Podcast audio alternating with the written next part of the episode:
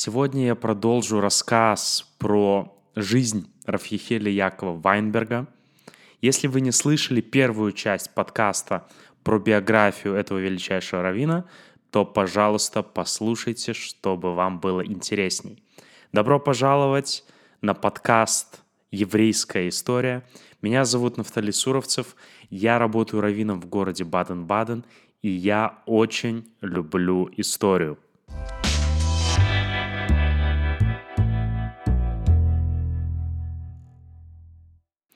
После завершения своей академической деятельности в университете Гиссена Рафьяков Вайнберг возвращается в Берлин. И я напомню, что Рафьяков, хоть и получил титул доктора наук в Гиссенском университете, но официально свою докторскую диссертацию так никогда и не сдал. Так вот, Рафьяков возвращается, Рафихильяков возвращается в Берлин – занимает пост равина в одной из э, ортодоксальных общин этого города. И тем временем в Равинской ортодоксальной семинарии Берлина, Рабинер семинар Цу Берлин, происходит смена преподавательского состава и ректорского состава. Это было связано с тем, что умерли основные преподаватели – самого первого набора семинара, то есть тех, с кого Рабинер семинар начался. В 1921 году умер э, раввин, величайший тоже, который написал очень важный респонс по разным вопросам, у, и ректор э, рав Давид Цви Хоффман. И буквально через несколько лет, в 1924 году, неожиданно умирает в цвете своих лет его преемник Равин Авраам Ильяу Каплан. Он пробыл директором и ректором Рабинра семинара буквально несколько лет. Рав Вайнберг в, для равинской семинарии в Берлине не был чужим человеком. Он э, уже был там достаточно известен. Он там преподавал, выступал там с лекциями по различным вопросам, с, начиная с 1915 года. В то же самое время Равайнберг отказался стать главой Равинского суда города Берлина, Бейдина. И э, это было связано с тем, что община, берлинская община, отказалась принять несколько его предложений в различных областях еврейского религиозного закона. Например, в вопросах кашрута, в вопросах шхиты и всяких других аспектах. Поэтому он не становится э, раввином Равинского суда города Берлина. И также, что интересно, Равайнберг никогда не поддерживал и не вступал ни в одну еврейскую религиозную или нерелигиозную партию. То есть он э, имел и поддерживал хорошие дружеские взаимоотношения с, абсолютно со всеми политическими и религиозными сторонами и всячески избегал вовлечения в различные, скажем так, политические э, вопросы и дискуссии. Например, он избегал очень острого для того времени вопроса, могут ли евреи, традиционно ортодоксальные, состоять в еврейских общинах, которые в Германии того времени, и, кстати, и в наше время, в основном считаются общими. То есть в еврейскую общину могут входить как традиционно ортодоксальные евреи, так и представители либерального и реформистского иудаизма. И мог, может ли традиционный еврей, ортодоксальный, быть членом вот такой общины, которая э, за всех э, общая? Это очень сложный аллахический вопрос. И Рафья, Рафихельяка Вайнберг всячески избегал вовлечения в дискуссию по этому вопросу. Сам Рафьяков и его уроки привлекали в равинскую семинарию, в Рабинер семинар Цуберлин многочисленных слушателей. среди которых были не только студенты, ешивы и семинарии, которые там учились, а просто различные евреи и разные известные люди. Например, его лекции посещал Рафьосиф Дов Соловейчик и Рафменахем Мендел Шнейрсон, будущий Любавический Рэбе, или вообще легендарная историческая фигура. И э, буквально несколько лет назад были опубликованы воспоминания одного из ближайших учеников Вайнберга, где он рассказывает, что фактически Равайнберг дал смеху, то есть дал ему э, равинское звание эм, Рэбе, Рафманаху Менделу Шнейрсону. И вот как это произошло. Рэбе Рафманаха Мендел Шнейрсон обратился к Равайнбергу, с э, просьбой предоставить ему документ, смеху, что он равин. Видимо, этот документ от официального института, от официальной семинарии был нужен э, Равшнейрсону для того, чтобы посещать э, библиотеку Берлинского университета или для какой-то другой цели. И Равайнберг отказался просто так подписать и выдать такой документ, диплом, и он предложил Рэбе э, Шнерсону сдать экзамен на равина. Если он сдаст экзамен, который был тогда принят в равинской семинарии, то он получит желаемый документ.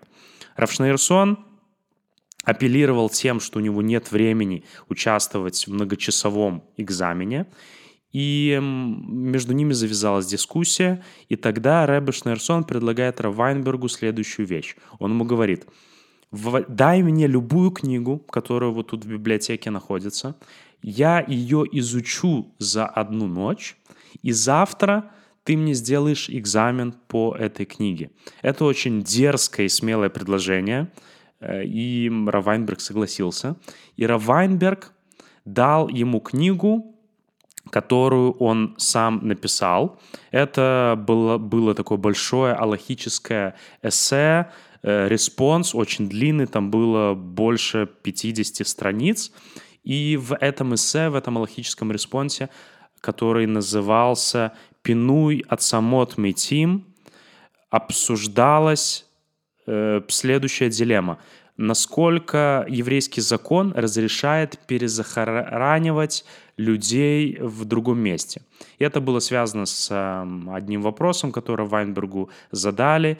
Вдова хотела перенести останки своего мужа из Восточной Европы в Берлин, где она на тот момент проживала. Ира Вайнберг это разрешил, и аргументация этого разрешения и всяких других вопросов, связанных с вот этой тематикой, и составили вот это большое, сложное эссе. Ира Вайнберг дал Рэбе это эссе для ознакомления, и на следующий день Рэбе пришел к нему с, со своими пометками, где он привел абсолютно все источники, которыми апеллировал Рав Вайнберг в своей аргументации, и также э, описал те моменты, с которыми он э, не был согласен. То есть он не только за одну ночь изучил детально этот респонс, э, довольно-таки сложный и большой, но и успел написать рецензию, ответ на него.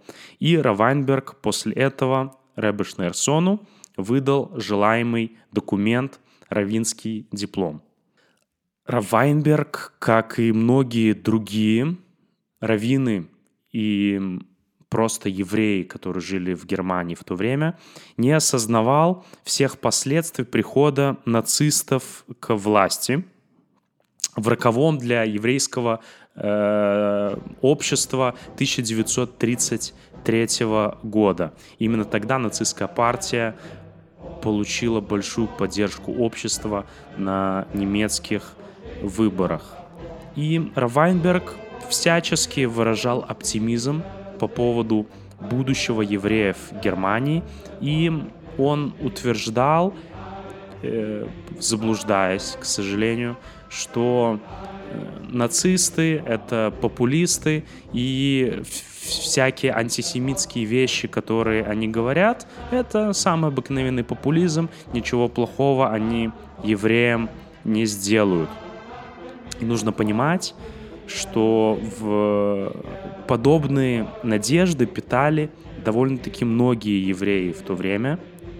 И, естественно, нацистов никто не поддерживал, но, по крайней мере, никто не опасался за жизнь и за судьбу евреев в Германии в то время. 21 апреля 1933 года нацистское правительство, якобы из соображений гуманизма, запретило кошерный убой скота, шхиту.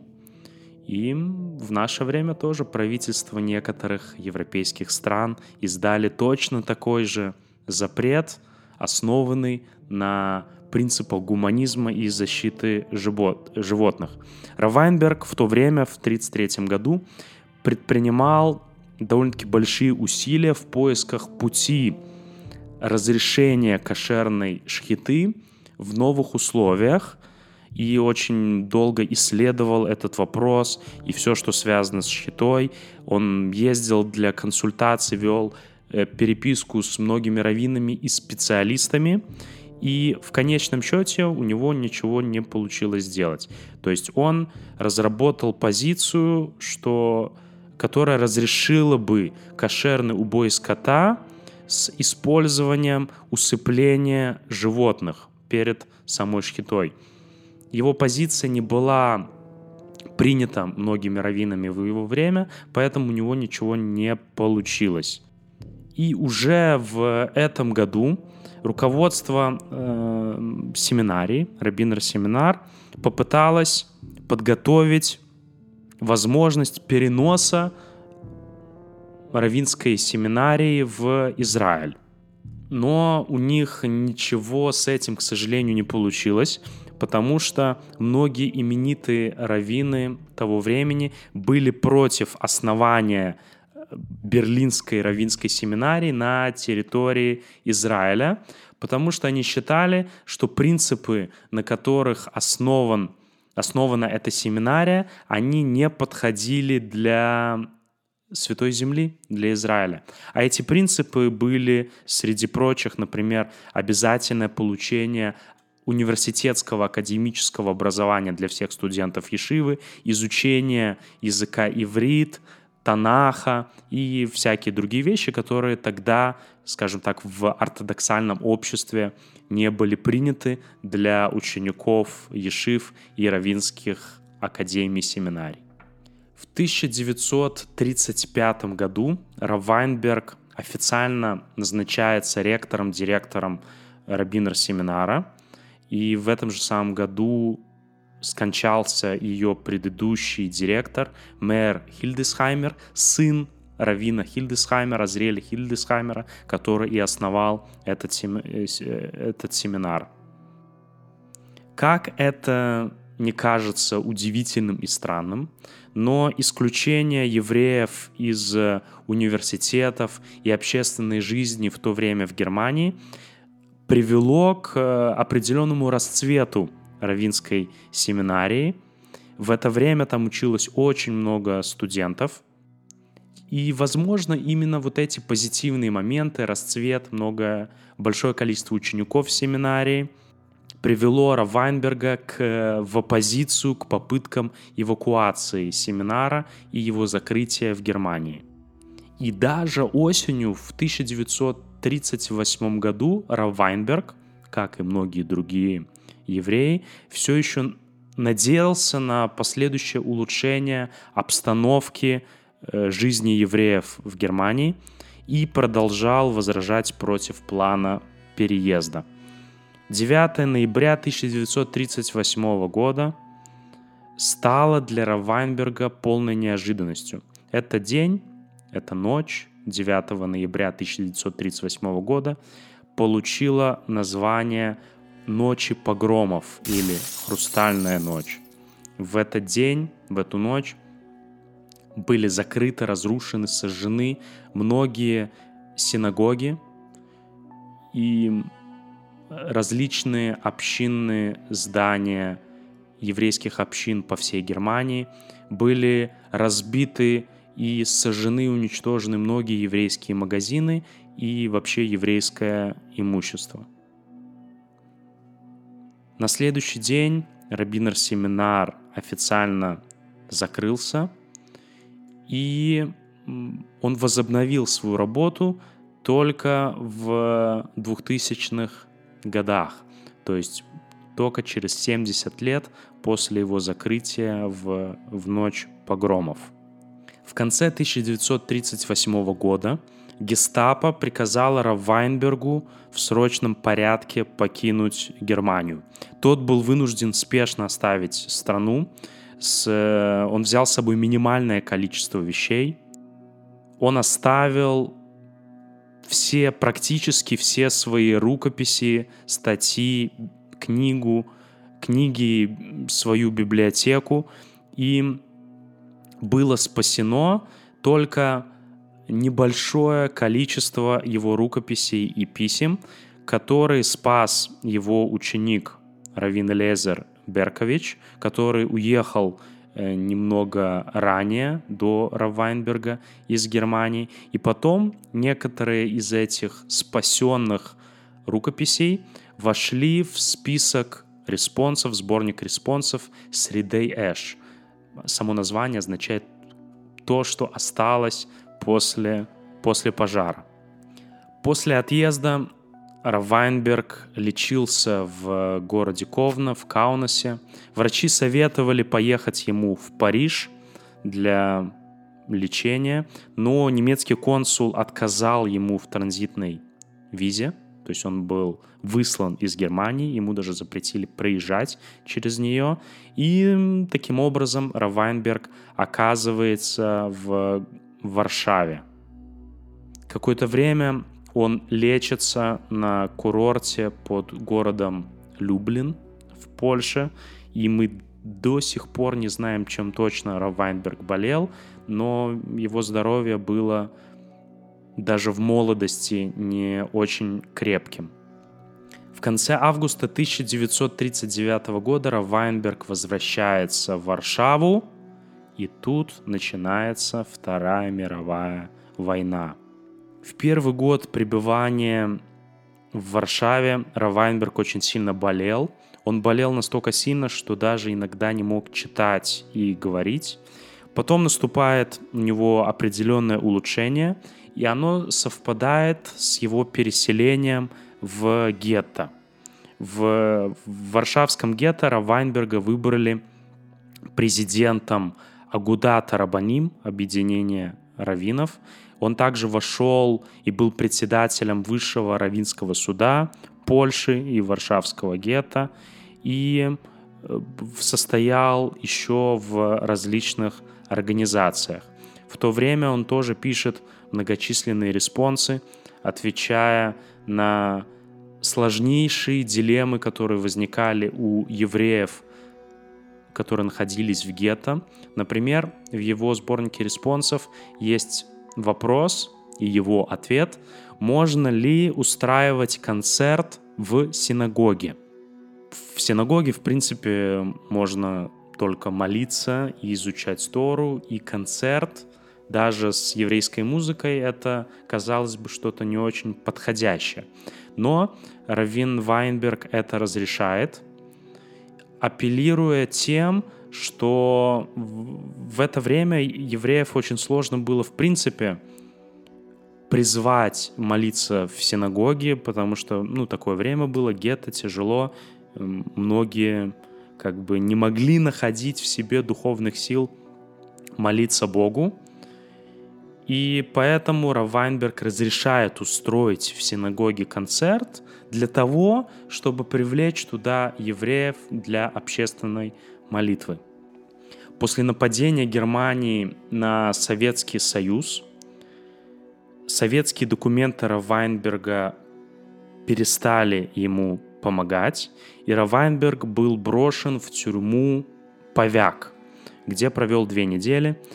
Потом он был перемещен в лагерь, э, куда свозили э, различных советских граждан и пленных. И немного позже его перевели в крепость Вюльцбург. Это была тюрьма э, близ города Вайзенбург в Баварии, которая была предназначена для советских воен... военнопленных.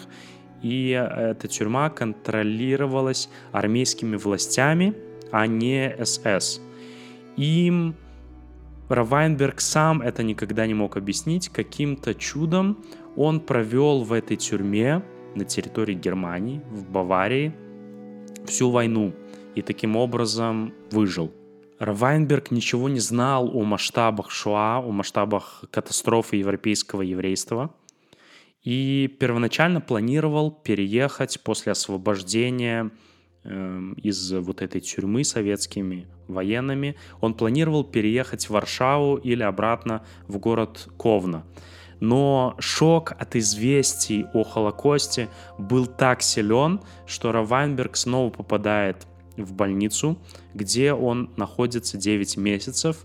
Попадает он в больницу города Нюнберга. После того, как стало известно его бывшим ученикам и другим раввинам, что Равайнберг выжил в, во время войны, у него появляются посетители, и один из его учеников, на самом деле это был его любимый ученик, которого звали Шауль Вайнгорд, который в то время жил в Швейцарии, в городе Монтро, он э, переселяет Равайнберга в город Монтро в Швейцарии, на Генском озере, где в то время уже была организована небольшая еврейская община. К сожалению, пребывание в Монтро началось с трагедии. Пригласивший туда и перевезший его туда ученик, э, его любимый ученик Шауль Вайнгорд, погиб в, в 1946 году в железнодорожной катастрофе. Равайнберг пребывал некоторое время в страшнейшей депрессии после смерти своего ученика и всю свою оставшуюся жизнь Равайнберг пытался заменить детям Шауля Вайнгорта их погибшего отца и был очень близок к ним. В это время жизнь до некоторой степени, естественно, наладилась. Равайнберг начал получать из Германии компенсацию, и этих денег э, хватало на, э, на жизнь Хотя Равайнберг жил очень-очень скромно, он снимал небольшую комнатушку, у него не было каких-то многочисленных вещей, но у него получилось достать и собрать необходимые для дальнейшей научной работы книги. Равайнберг преподавал в маленькой местной ешиве, и много лет вел обширную переписку с многими людьми, раввинами и писал многочисленные респонсы. В то время Равайнберг становится одним из самых известных посыков, то есть аллахических авторитетов, равинских авторитетов э, в послевоенной Европе. И многочисленные его респонсы, алахические ответы, многие из которых пережили войну, собираются в сборник респонсов, про который я уже рассказывал, который называется «Сридей Эш». Этот сборник респонсов внимательно изучается многими современными специалистами по еврейскому закону, по Алахе, и это очень авторитетная книга.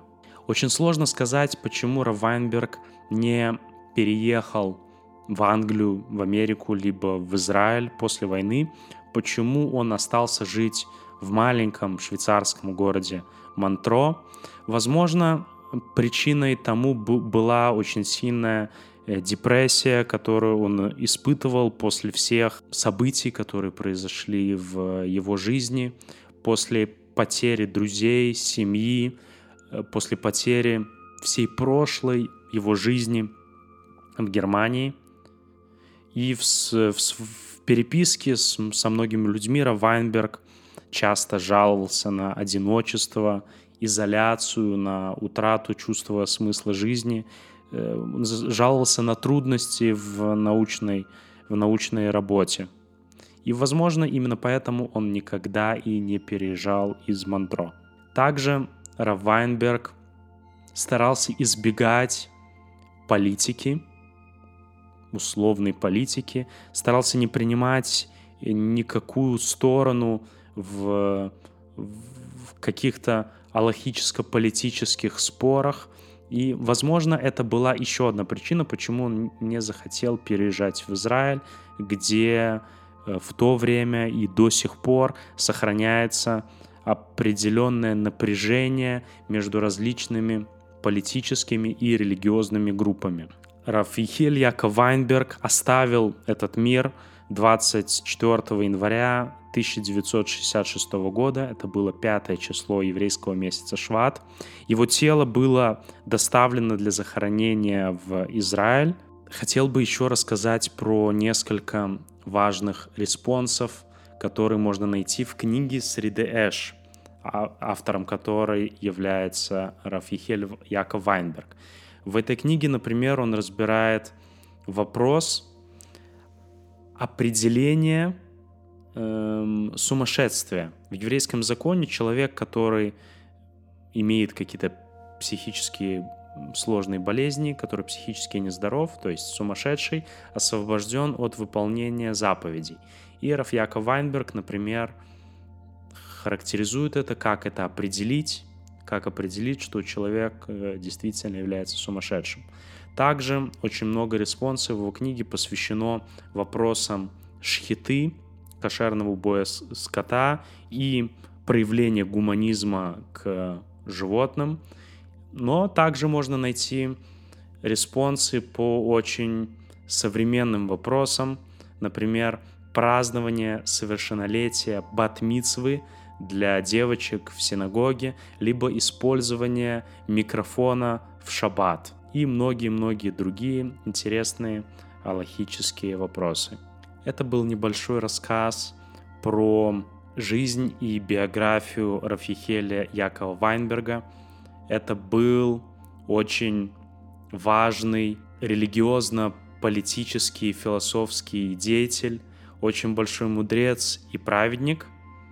И он все еще живет среди нас в виде своих мыслей и алахических респонсов в книге Сридей Эш, которая до сих пор многими людьми обязательно изучается. И даже у меня дома есть э, этот четырехтомный его респонс.